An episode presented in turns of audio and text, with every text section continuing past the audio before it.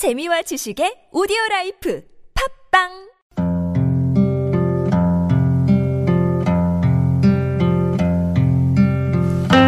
가슴에 담아온 작은 목소리 33번째 이야기. 이 영화의 주인공은 우리입니다.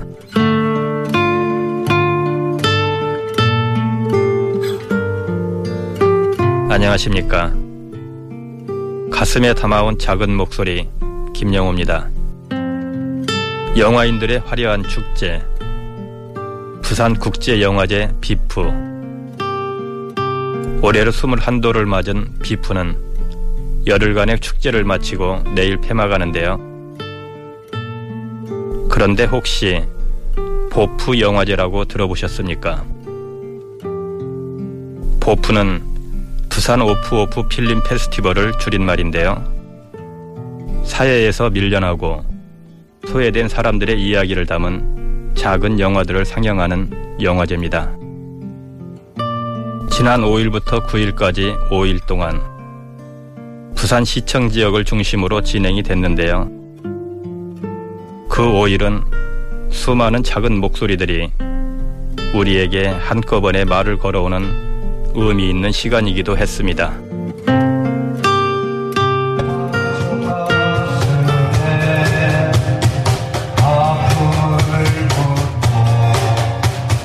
영화제 첫날 태풍 차바의 영향으로 종일 거센 비바람이 불었던 부산 시내. 예정됐던 시청 앞 야외 영화 상영은 결국 취소됐습니다. 하지만 시청에서 멀지 않은 한 소극장에선 한 밴드의 노래가 멈추지 않고 들려왔습니다. 가사 내내 들리는 아프다는 말. 이들은 뭐가 그렇게 아프고 서러운 걸까요?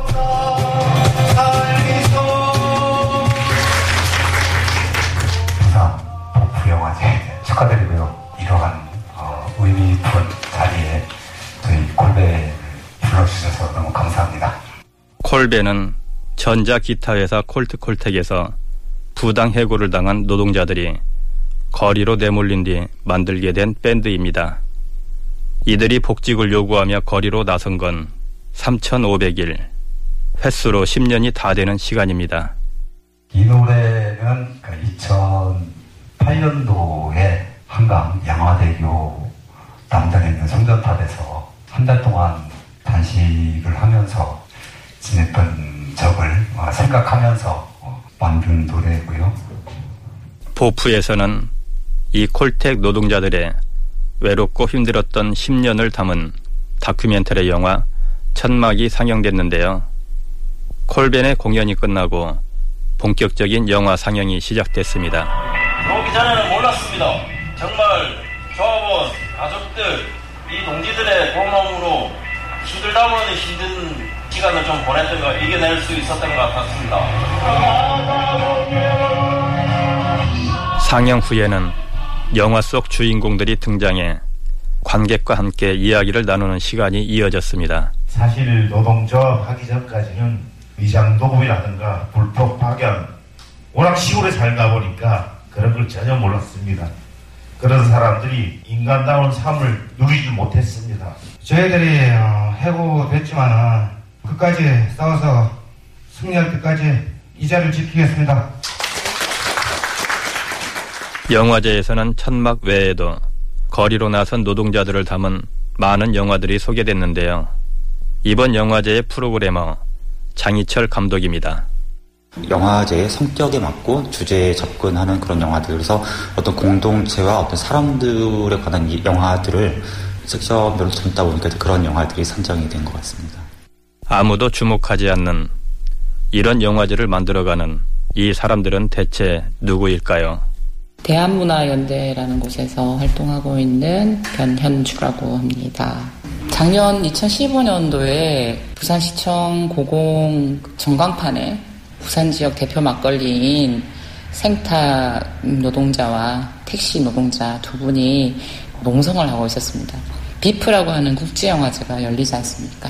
그 기간 동안에 언론이나 많은 것들이 국제영화제에 집중될 텐데 그 서포트라이트를 우리 시청에 이 두 사람이 있다는 거 알리고 싶었어요. 부산에서 어떤 10월달에 행사가 되게 많잖아요. 뭐 정작 어떤 우리 주변에 있던 어떤 현실적인 어려움들이나 이런 것들에 대해 조금 소원하게 되는 그런 현상들을 사람이 모여있는 어떤 공동체에 대한 부분들을 이야기하고 싶었고, 공동체들이 국가폭력이라든가 자본에 의해서 되게 해체되는 상황들을 되게 많이 보게 되는 것 같아요. 그래서 어떤 공동체에 집중하는 그런 영화제로 주제를 잡았던 것 같아요.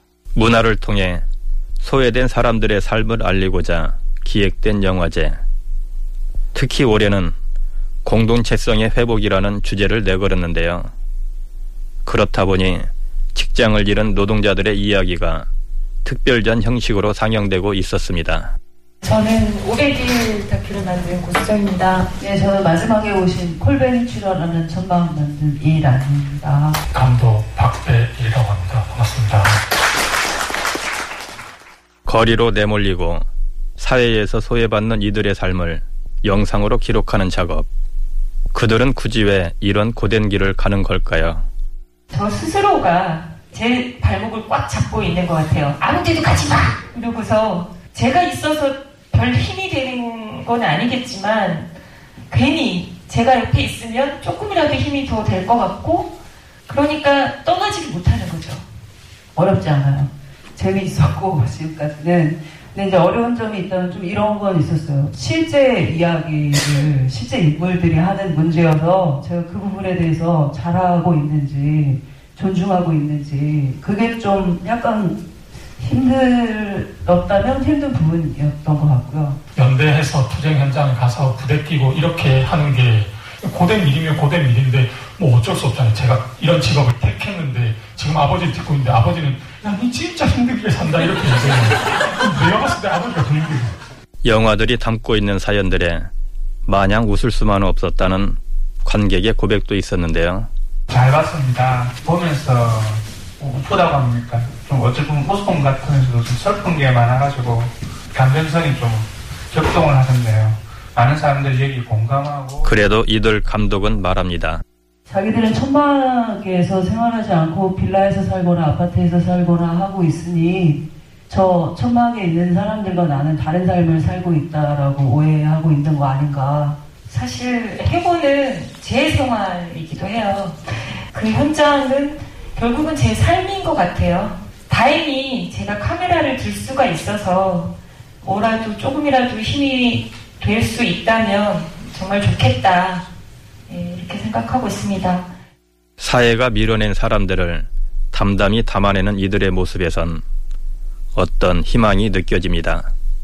아마 앞으로도 그들은 틀림없이 지금의 자리를 지키고 작은 목소리들의 귀를 기울이며 카메라를 들이댈 테니 말입니다.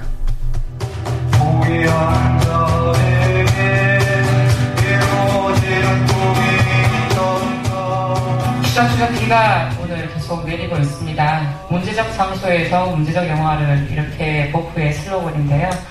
이 공간이 영화제 2일차 어제 만났던 보프 영화제의 총괄 기획자 변현주 사무국장이 무대에 올랐습니다.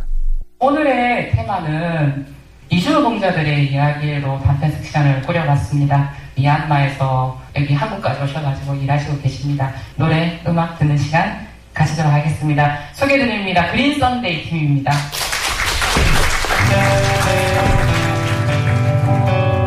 미얀마 출신 이주 노동자 밴드. 이들이 무대에서 농담처럼 던진 얘기는 하루하루 열심히 사는 우리네와 별반 다르지 않았습니다. 원래 그 세 명 같이 공연하려고 하는데 한 사람은 오늘 야간 일 안 하면 회사에 나가라, 그냥 해보라. 그래서 이 친구는 항상 못하고요. 안타깝게 우리는 두 번에 같이 하기로 하겠습니다. 첫 번째 노래는 사랑의 이야기. 좋아하는 여자를 그냥 떠나라. 나는 별로 나한테는 맞지 않다. 내가 이기적이다. 이런 내용을 여자는 조금 좋게 다른 좋은 사람. 그때 객석에서 낯익은 얼굴을 발견했습니다. 영화 반두비에도 출연했던 방글라데시 출신의 마부 씨였습니다. 영화 일을 거의 2002년도부터 그때 당시에 약간 이주민들 관련된 인권 문제, 이주민들의 현실들이 좀 보여지고 싶어서 그렇게 활동을 시작하게 된 것 같아요. 이번 보프 영화제에는 10여 년 전에 만든 다큐멘터리 쫓겨난 사람들의 감독 자격으로 참여했다는군요.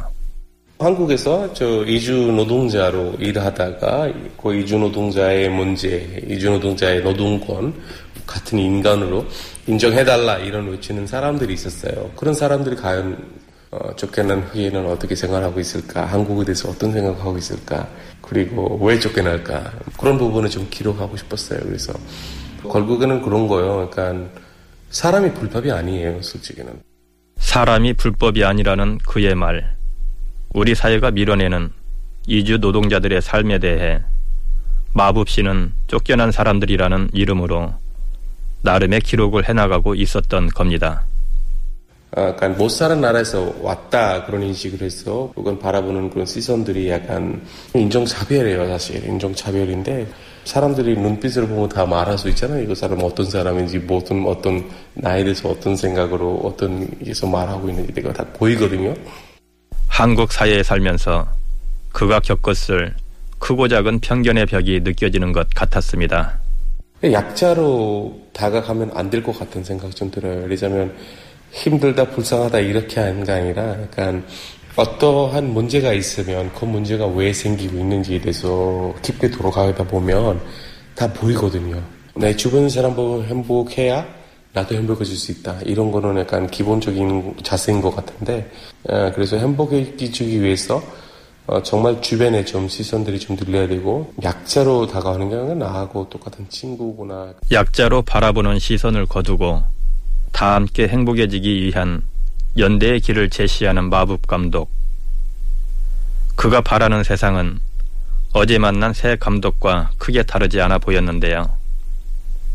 취재가 끝나갈 즈음 정희철 감독은 우리에게 이런 이야기를 들려줬습니다.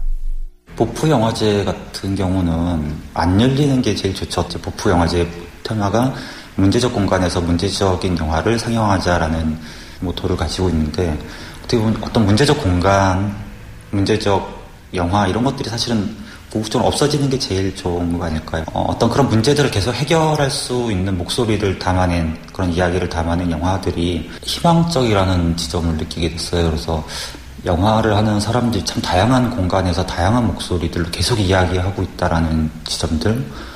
그래서 이 목소리들이 좀 더 끊기지 않고 계속 이어져갈 수 있는 환경들도 됐으면 좋겠다라는 생각들. 보프는 작은 영화제입니다. 눈부신 조명도 화려한 배우도 이곳에선 찾아볼 수 없었습니다. 하지만 그 안에는 2016년 가을을 힘겹게 살아내는 우리의 이야기가 있었습니다. 직업을 잃고 거리를 헤매는 노동자들, 편견에 갇힌 땅에서 쫓겨나는 이주 노동자들. 어쩌면 그들은 무관심에 방치되고 소외당하는 우리들의 또 다른 이름일지도 모릅니다.